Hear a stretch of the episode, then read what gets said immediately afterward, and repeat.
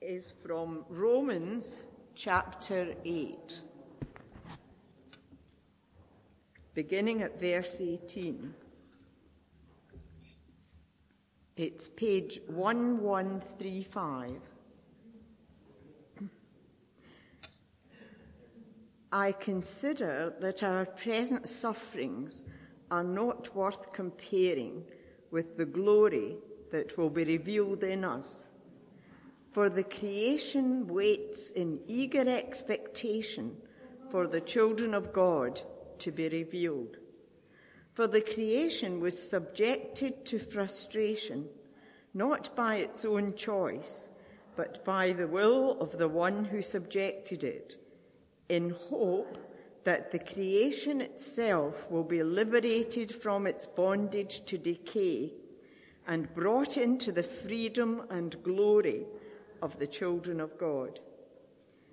We know that the whole creation has been groaning as in the pains of childbirth right up to the present time. Not only so, but we ourselves, who have the first fruits of the Spirit, groan inwardly as we wait for our adoption to sonship, the redemption of our bodies. This is the word of the Lord.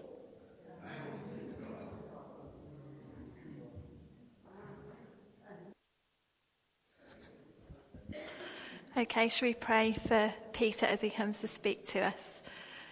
Father God, I thank you for Peter. I thank you um, for the way that you have been speaking to him this week as he has prepared um, to speak to us. And Lord, I pray that you will fill him now with your Holy Spirit and that you will take his words and that they will speak into our hearts and minds in the way that you, you have for us this morning. In your name I pray. Amen.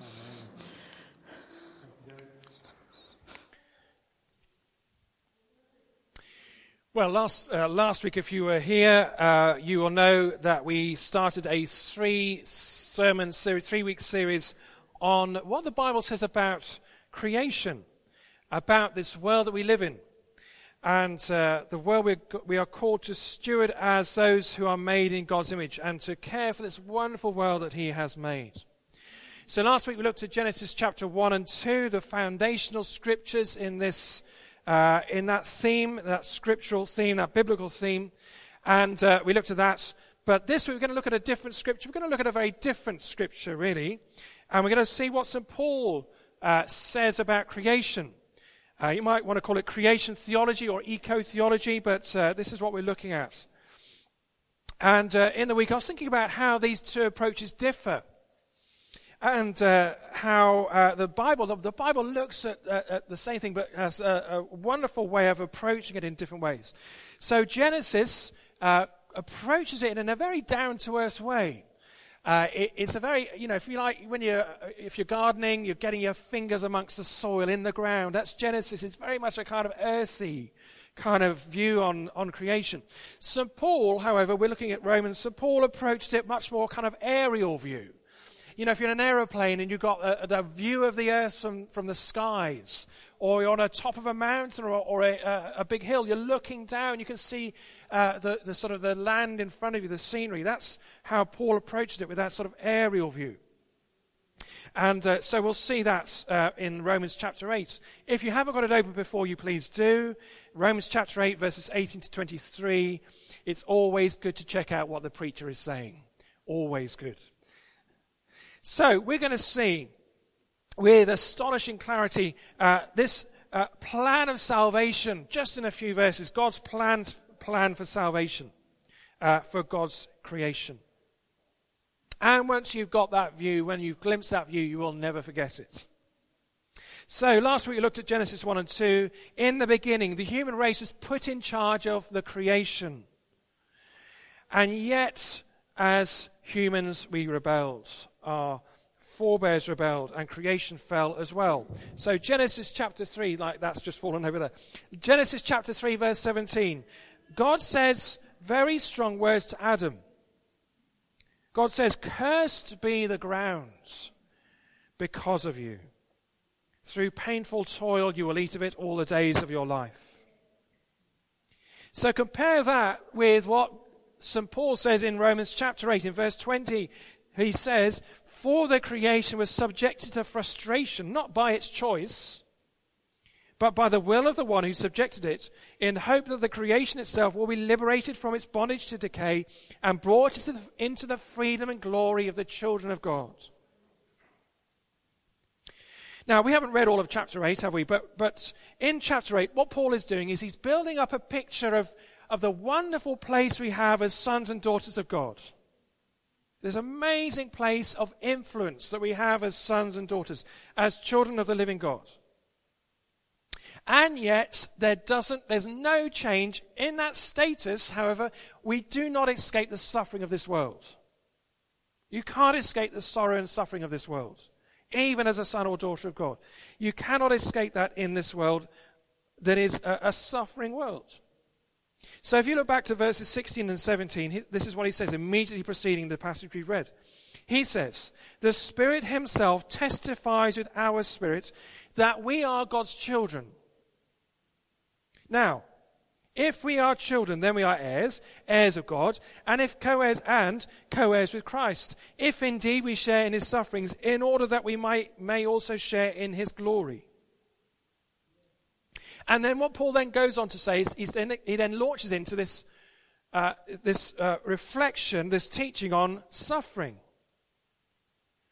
Now, Paul is primarily talking about suffering for your faith. He's talking primarily about, as a, as a Christian, as a believer, we will suffer for our faith. But that isn't the only kind of suffering he's talking about.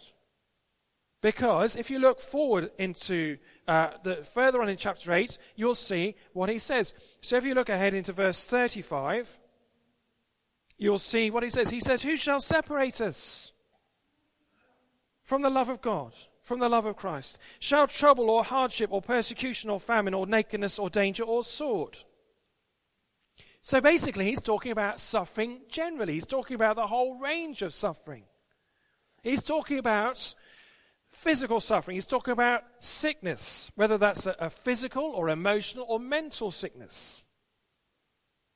Uh, we may be suffering because somebody we love has died. We may be suffering because we've lost our job. We may be suffering because our business is going down. We may be suffering because we can't make ends meet.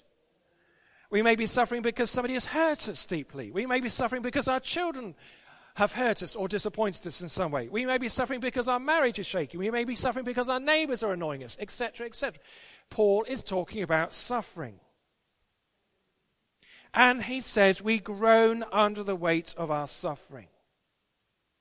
So in this passage and just beyond it, he talks about groaning three times. Verse 22, verse 23, verse 26. He says, we groan. And what is that? Well, groaning is that a deep grief and sorrow over our circumstances. The pain that we're in. And it's true, isn't it? There is, the, the world groans and much of it because of what Adam did and Eve did in the first place. Now, you'd think that when God saves us, He would deliver us from the groaning of suffering, but He doesn't. He doesn't lift us out of that. The good news that He will, one day, of course, there will be no, there will be no suffering. The good news is that, but not necessarily in this life. But in the glorious future that He has got ready for us, yes, there will be. He's going to turn our groaning into glory. But chapter 8 is all about how do you live triumphantly in this present age? That, if you want to, if you want to get into it, look at chapter 8. That's what he's talking about. How do you live the triumphant Christian life in this age of suffering? Now, I've thought about how to approach this, and, and I've decided that basically the best way to do this is to, is to do a verse by verse exposition, because it'll just help us to get to grips with what Paul is saying. Paul, the theologian, is hard work, but he's great. Because when you dig into what he's saying, there's so much reward from it. So we're going to dig into his theology, and we're going to see what he says about this suffering that we're in and the glory that is ours as well. So, verse 18, he gives us a general statement, a comparative statement of the significance of glory and suffering. Suffering and glory. Romans 8, verse 18, he says, For I consider that the sufferings of this present time are not worthy to be compared with the glory that shall be revealed in us. Now, I'm going to I'm going to just leave a pause. I want you to read that verse to yourself. And I want you to try and think about what he's saying. So just literally read it to yourself and just try and have a think about what he's saying.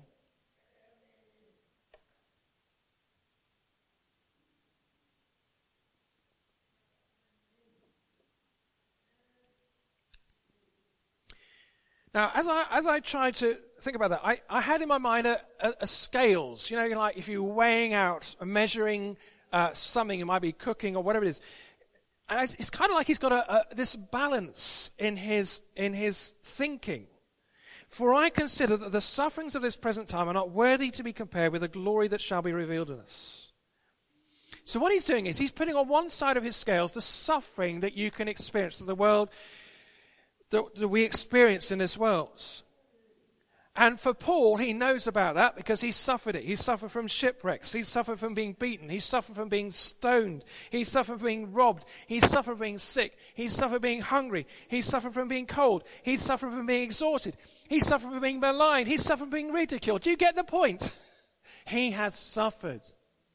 Paul has suffered. So he places all of that suffering on one side of his scales, and then what he does is he places the glory on the other side, and guess what? The glory outweighs the suffering. Hallelujah.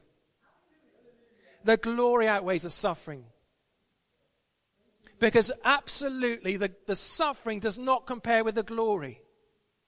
It doesn't. There's no comparison. He says to the Corinthians, 2 Corinthians chapter 4 verse 17, he says this, this is an amazing verse. For our light affliction, which is but for a moment, is working for us, listen, a far more exceeding and eternal weight of glory. Wow.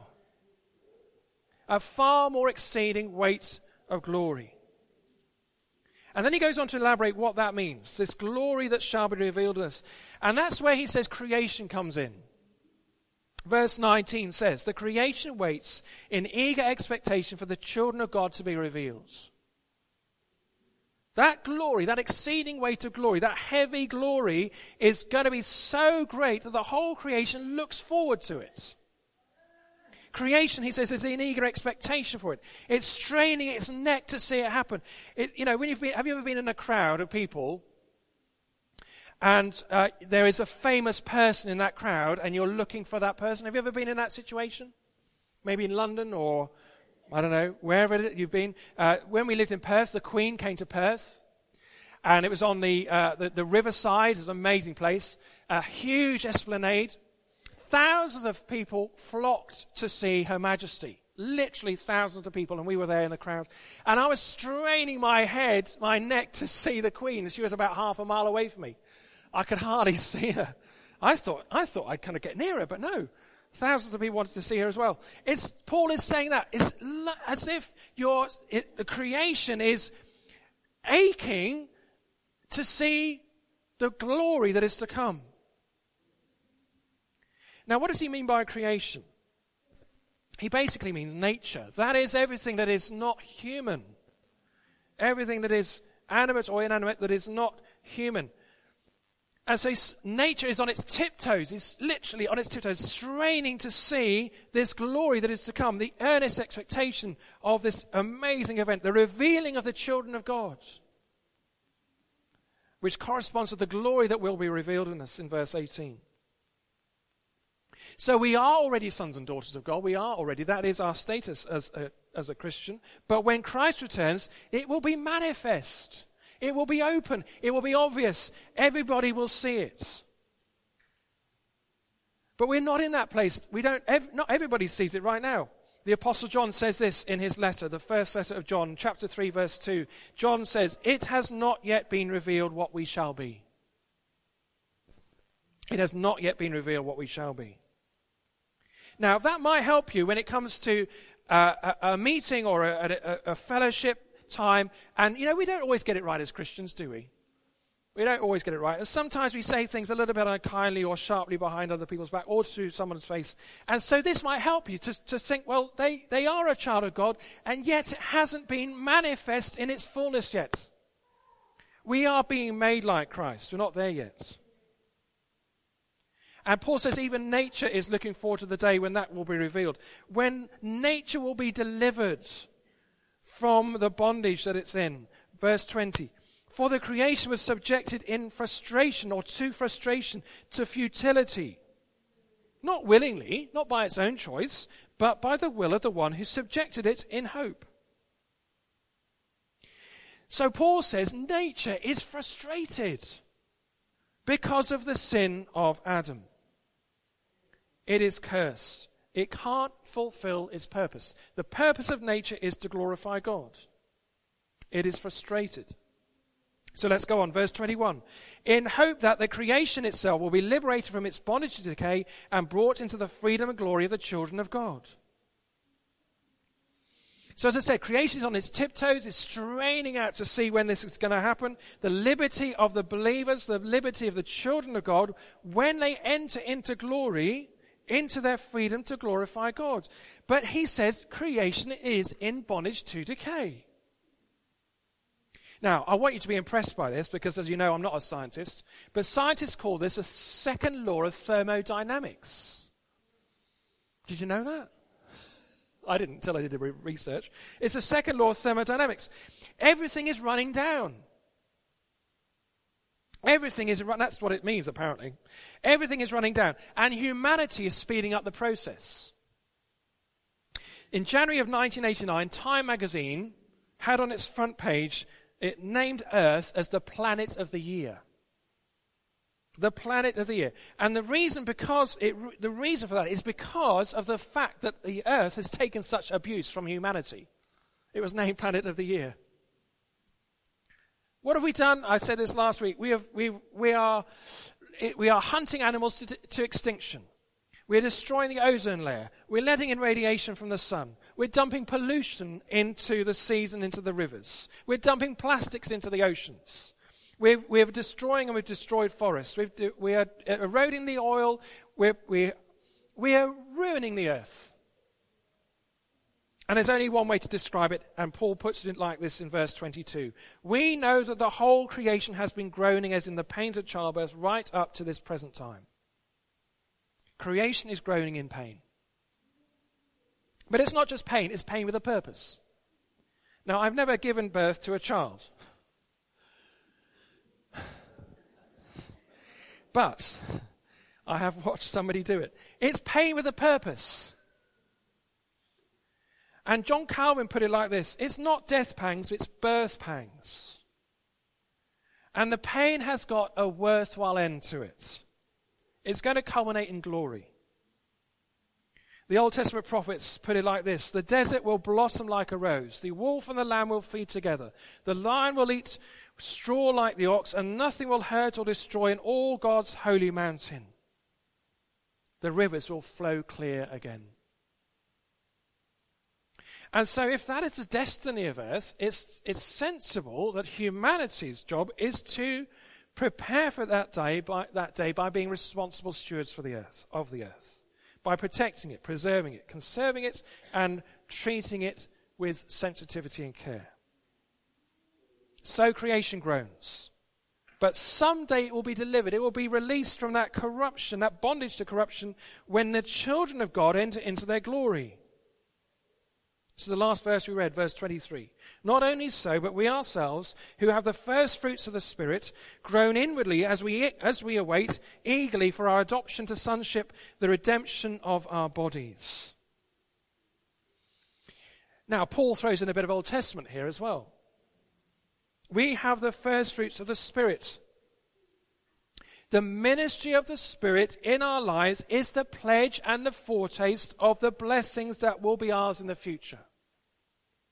The first fruits, just as the first fruits for the Old Testament, for the people of God in the Old Testament were the pledge and the foretaste of what was to come for them, the Spirit is the foretaste of what is to come for us in the ages to come. Exodus 23, verse 19 says, Bring the first fruits of your soil to the house of the Lord your God. But, as I keep saying, that joyous prospect does not eliminate the present groaning. Our souls are saved, but we live in bodies that are decaying. I saw it with my eyes, own eyes at the nine o'clock. Dora collapsed. We suffer the ravages of disease in our bodies. We grieve as those we love die. And we long for our culmination as adoption as God's son and daughters. The day when our bodies and themselves will be released from that and raised immortal and incorruptible and delivered from all pain and death. The redemption of our body, Paul says. The glory that, that will be revealed. The revealing of the children of God. And many of you I know have suffered and are suffering painful illnesses. I know that. You're suffering right now. And you can identify with what Paul is saying in this scripture. Some of this church family have suffered immense pain and indeed are suffering the immense pain of having lost a loved one.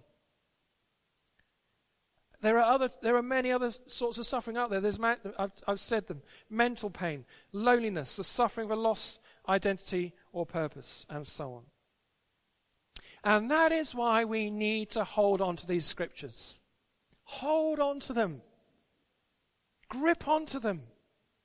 Because these are precious truths, and these are very precious promises that we have here in Scripture before us.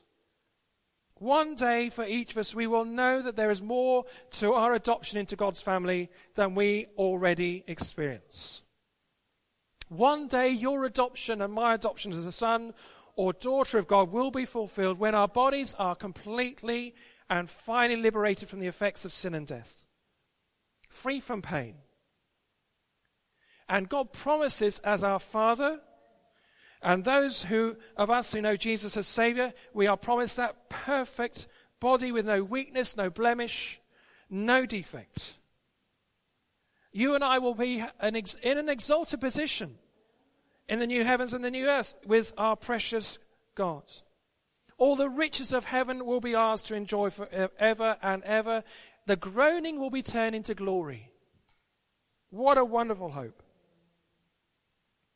But don't be mistaken, and please, I urge you, I encourage you, don't just hold on to that in the ages to come, but live it now. Live the Christian life now.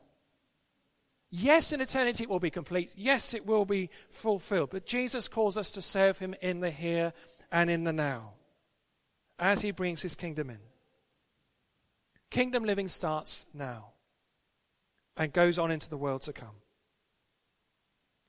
But consider this, because this is what Paul says in Romans chapter 8. If you are a Christian here today, you are destined for glory. Because of great, great, his grace and mercy, you are destined for indescribable brilliance and beauty. You are destined for holiness. You are destined for sinlessness. You are destined for joy. You are destined for glory. 1 John 3 verse 2 says, this. Dear friends, now we are children of God, and what we yet will be yet has not been made known. But we know that when Christ appears, we shall be like him, for we shall see him as he is. So why not begin living that right now? In the light of what shall be maybe very soon. Let's pray.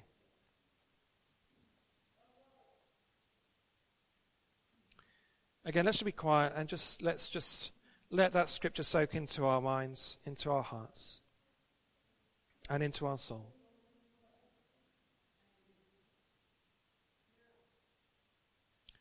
Creation waits in eager anticipation for the glory that shall be revealed.